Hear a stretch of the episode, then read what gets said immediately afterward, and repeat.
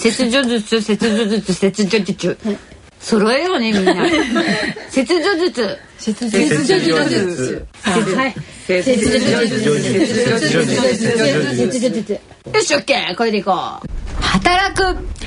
がん患者学校皆さんご機嫌いかがでしょうか？働くがん患者学校学級委員長乳房全部チュチュチュチュチュの桜井直美です。この番組は働くがん経験者家族医療従事者の方企業の方などみんなで問題を共有したいということで始めたラジオ番組です。放送は毎月第1第3週目の日曜日21時からお送りします。ここで眼学のクラスメートを紹介します。えー、後半子宮全摘術両側付属器切除 いいじゃん。骨盤なんたらリンパ覚醒なんだ。なんだ。塩です。えー、乳房部分切除術。噛んで噛んでない噛んでない、えー、近藤です。はい、はい、えっ、ー、と右側乳房部分切除術よしよっしーです。乳房全部切除術の次郎ですナースのケンケンです。子宮体がん準後半子宮全摘全摘手術両付属器切除術体毛切除骨盤膨大動脈リンパ節覚醒術のやんです。それはお経ですか？どうぞ。はい、えー、右乳房全部温存。鼻が出たわ。緑です。鼻が出ちゃった。ありがとうございます。今日は素敵な先生をお迎えしております。えっ、ー、と順天堂大学附属病院の、えー、斉藤光恵先生です。よろしくお願いします。よろしくお願いします。それでは10月2日日区の眼学進めてまいりましょう。働くがん患者学校。この番組は CSR プロジェクトの協力でお送りします。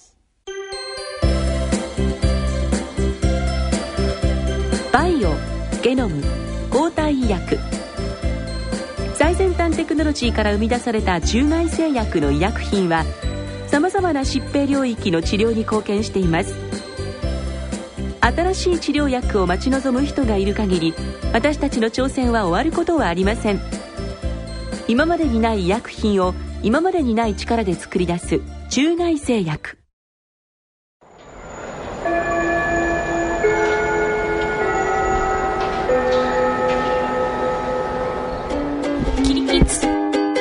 をつけ。でで働く。がん患者学校ここからのこの時間は中外製薬の提供でお送りします。改めまして眼学学級委員長の桜井直美です。本日1時間目のこの時間は生物手術編。まな板の恋。パート。講師には、えー、順天堂大学附属病院の斉藤先生を招いて、えー、お送りします、えー、まずいろいろお聞きしたいことがあるんですけども手術といえば私たちみんな爆睡中でございます。何も覚えておりません。まさにまな板の上の恋ということですね手術室に入ると大体人が何人ぐらいいるのかというなんかそんな素朴なところからちょっとお聞きしようかなと思ってますけれど。はい。えっ、ー、と本当に記憶ないですかね？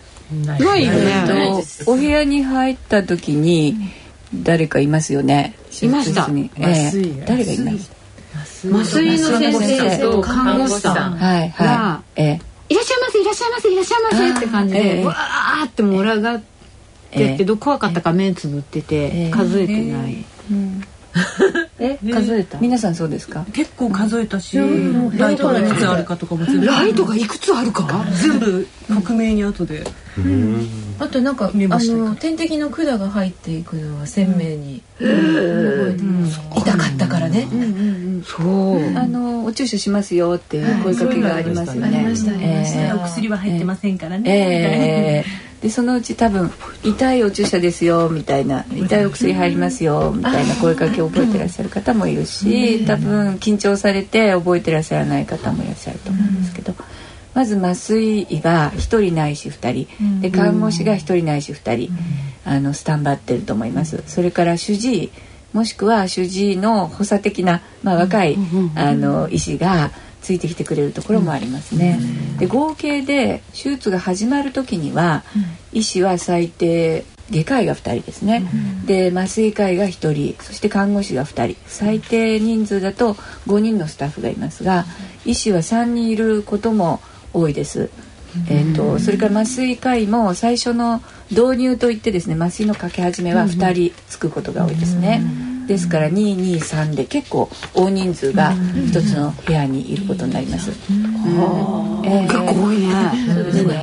手術の一日というか私たち覚えてるのはあの館長前日？前日？前日？うん。私当日もやられて、えー、朝6時に起きてあのこういうポンプみたいな感じの本格的な今まで見たこともないような館長をあのやられました。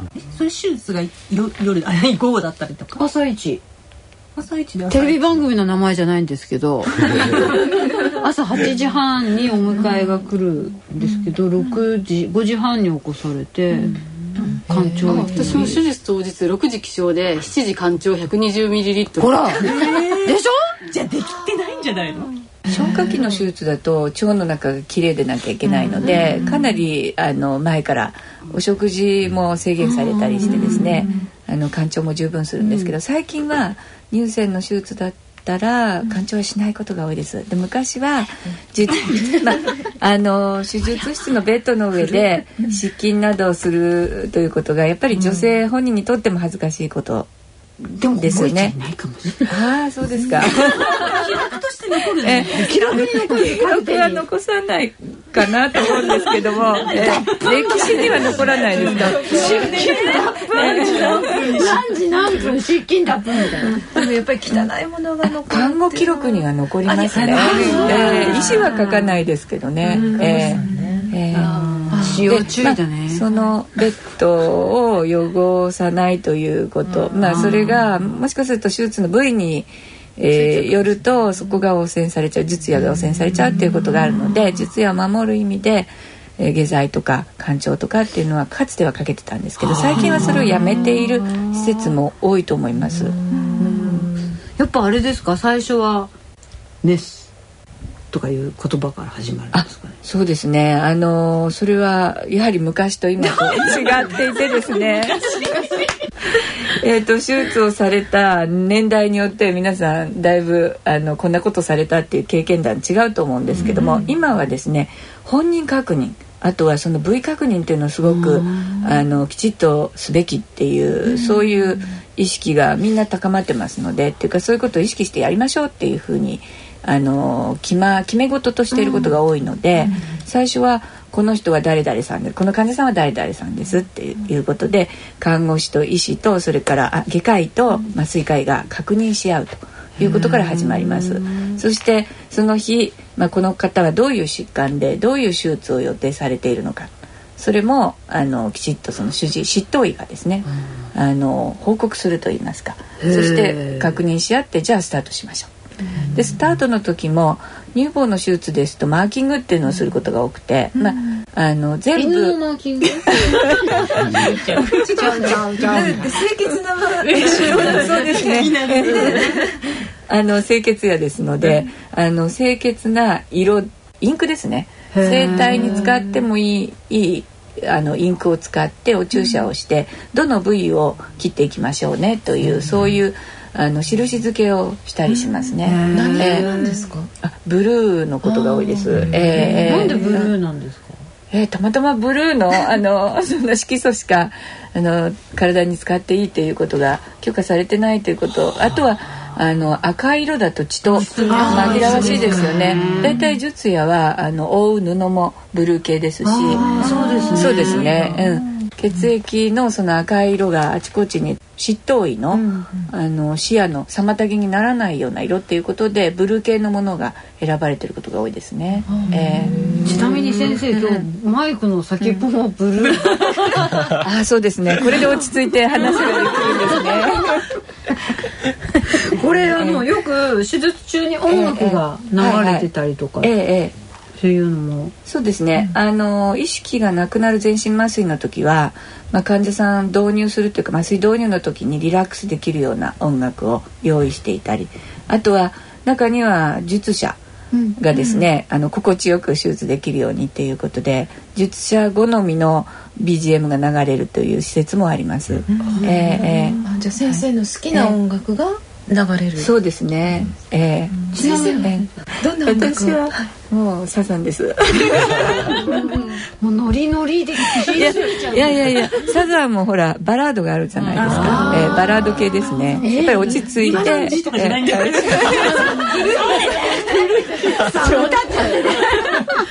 ちょっと待って。バラードですか。バラードね。ついこう口ずさんじゃったりとか。いやそれはないですね。えー。あのアメリカのあの病院など見学しますとやっぱりこうノリノリで手術されてる方なんかもいるんですけど、日本はもうちょっとこうおとなしくっていうかあの厳格なムードで手術をしてますので、まあ自分の気持ちが静まるようなと言いますか、えー今までで一番こうびっくりした音楽ってありました？あああの病院で決められている音楽が流れる施設があるんですけども、それであのあ昔のこれは流行歌かなとか演歌かなみたいな、まあ、アレンジはしてあるんですけどそういった音楽の時はちょっとやりにくさを感じましたね。でボリューム下げてくださいってあるいは消してくださいっていうようなことを言いますね。面白いですね。今まであんまりこれは聞いたことがないですね。私はねほら音楽間違えてかけられちゃったから。なんだった？間違えて川の流れのように。リクエストは違う曲？リクエストはクラシックだったんですけども、間違って混戦したみたいで隣の患者さんが多分オーダーした曲だったんですねそうですか。だからそれで眠りに落ちたのは覚えてます。胸。胸。って感じこれじゃしえんと思って。この曲かみたいな。だから逆に良かったかもしれない。うん。本当にすごい目が覚めたもん麻酔覚めそうになったもんもう本当に。私すごい気になってたんですけど、はい。私たちはあええ。のバルーンって尿管入れるじゃないですか、はいはいはい。ええ。先生方のおトイレ事情はどんなだったのかあそうですね。私たちはあのメッタとバルーンは入れないです。ええ。でも行きたくなることってありますよね。そうですね。朝はやはり考えて食事をしてきますね。水取らないえあの乳房の手術は短時間で終わるので、それはあのまあ、ちゃんと間に合う人が多いと思いますね、ただ長時間例えば食道の手術とか、あのもっと大きな手術に入ることがありますよね、そういう時は水分制限といいますかですね。これ以上取っちゃまずいなっていう量は守ってあの取ってくるっていうで大体途中で行きたくなることは普通はないです。ただ本当に長い手術の場合は途中で交代することはあります、一時出ることあります、えー、えー、えー、ええ。その時は全部また服を、うん、そうなんです、うん、そうです。やり直しです。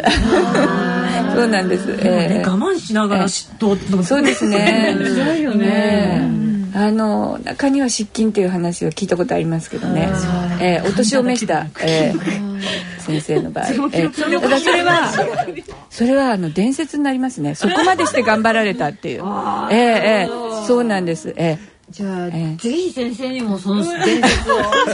そんな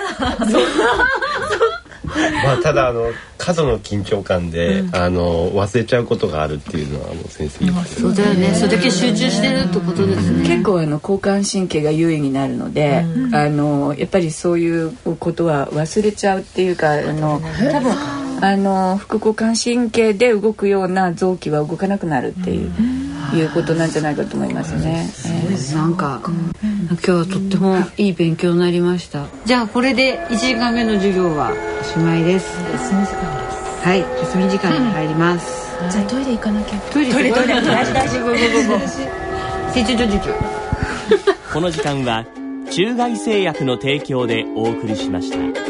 起立気をつけ。礼働く。がん患者学校ここからのこの時間はノバルティスファーマの提供でお送りします。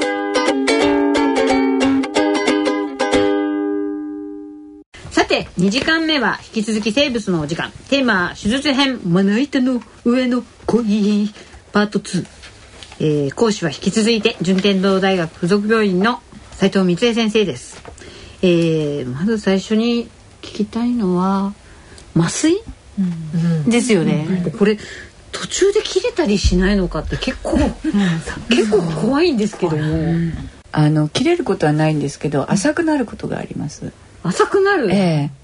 麻酔は深くなると血圧がすごく下がって、そして浅くなると、まあ、通常の血圧に上がってきたりするんですね。それで血圧があんまり下がりすぎるとこれは体に良くないですよね。循環が悪いということですよね。ですから深くしすぎないように、まあ、浅めといいますかですねほどほどのところでかけていくんですけれどもそれがあの手術操作などによって刺激が強くなったりしますとちょっとこう浅くなってきてで自発呼吸って言ってですねあの普通麻酔っていうのは一旦呼吸をストップさせて機械でこう補助するようなそういう呼吸になっていくんですけども浅くなりますと自分の呼吸がちょっと出てくるんです。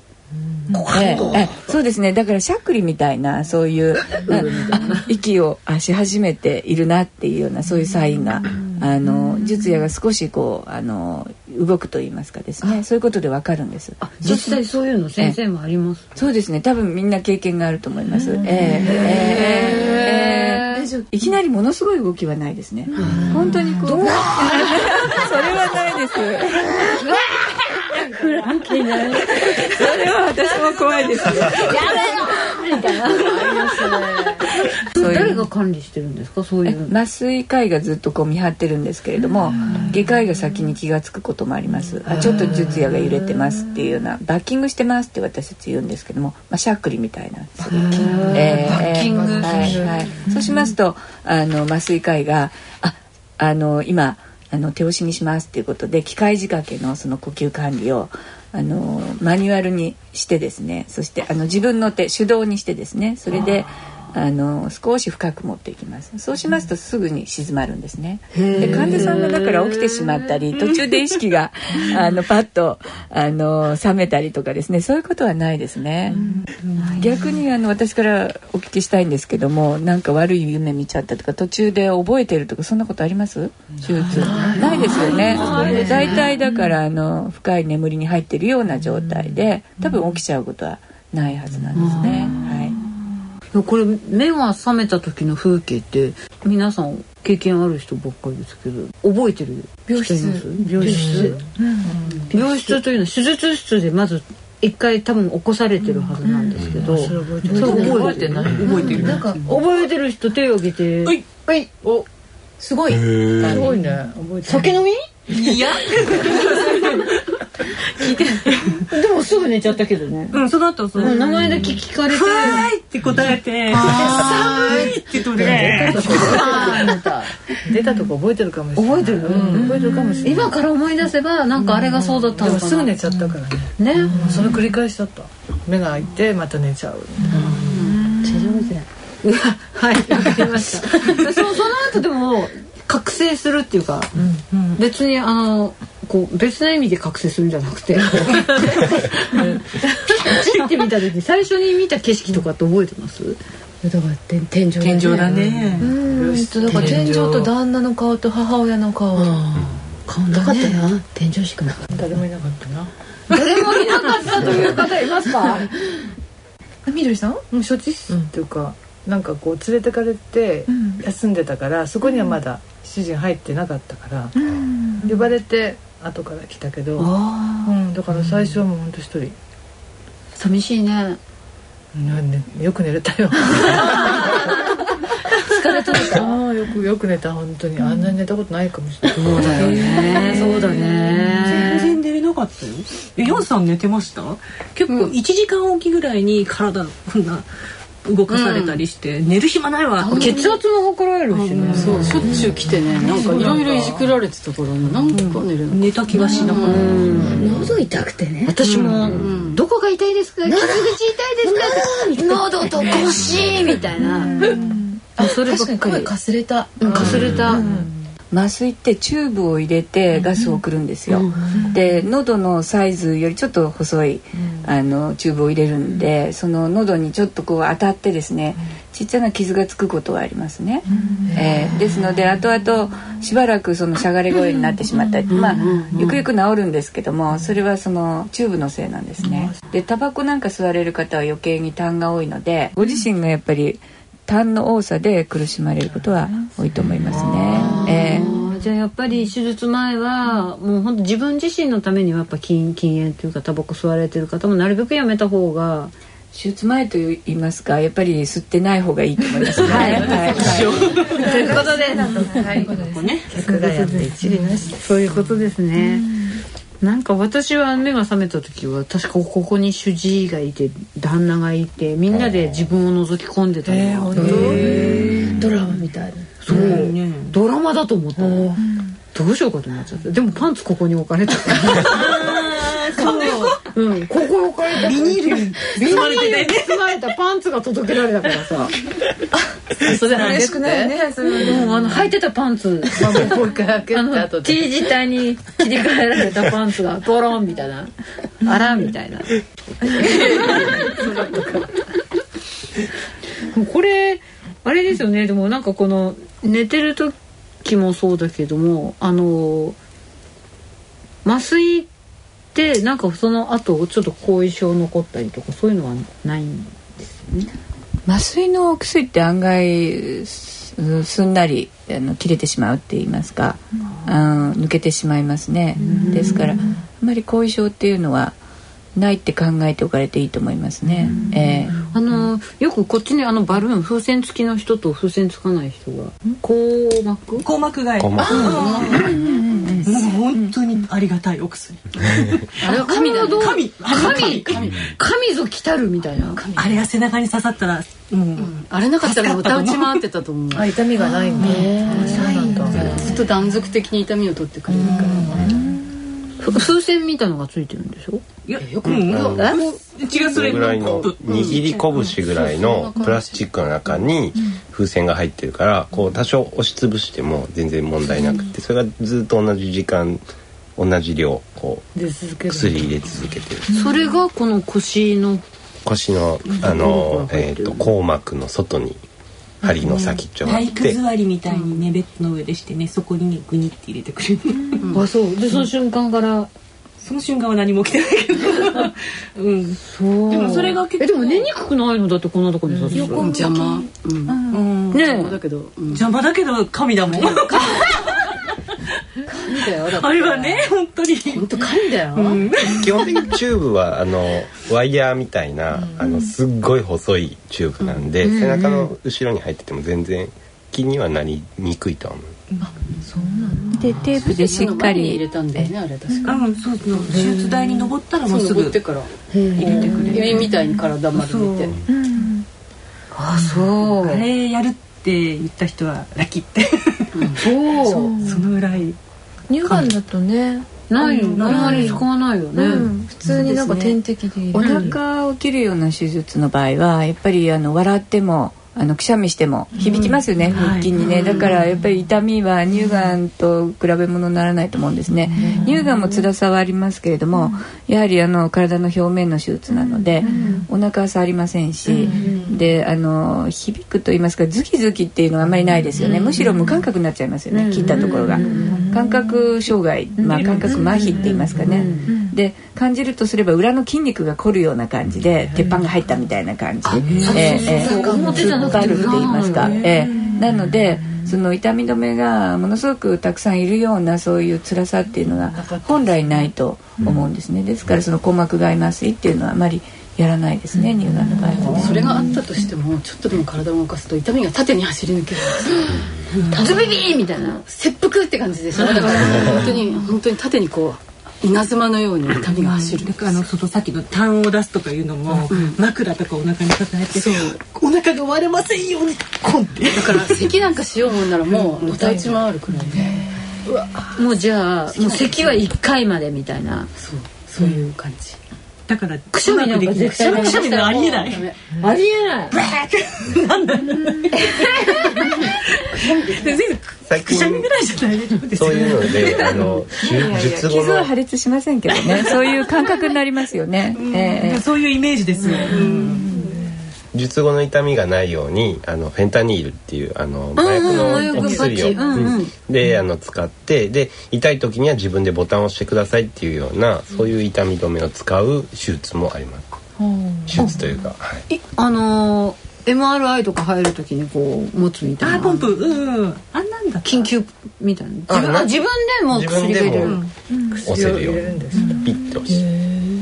しょっちゅう入れちゃうよねそんなのねでもか限りがあるから。こでも自分で意識失っちゃったら意識は失わないのか。もうあの痛い時には押してスッと寝てっていうので、でも貧乏症だからちょっともったいないから今はやめとくって。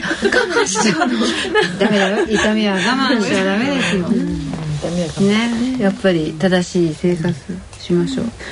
はい。お話はつきませんけれどもお時間となりました、えー本日の授業はこれでおしまい。初めてですね手術のお話こんなに。ね聞けたのは。うん知らないことがいっぱいありましたじゃあ本日の授業はこれにておしまいということで今日はじゃあ起立気をつけ例をやりましょう。起立気をつけ。切除術礼ありがとうありがとうございました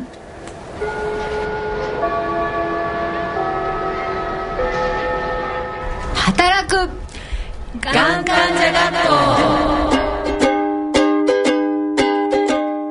校この時間はノバルティスファーマの提供でお送りしました。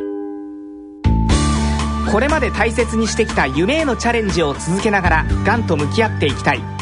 私たちは患者さんのこんな思いに寄り添った薬作りを大切にしてきました。有効な治療法のないがんに対する新薬や地位を目指せる新薬の開発など私たちはがん治療への挑戦を続けています。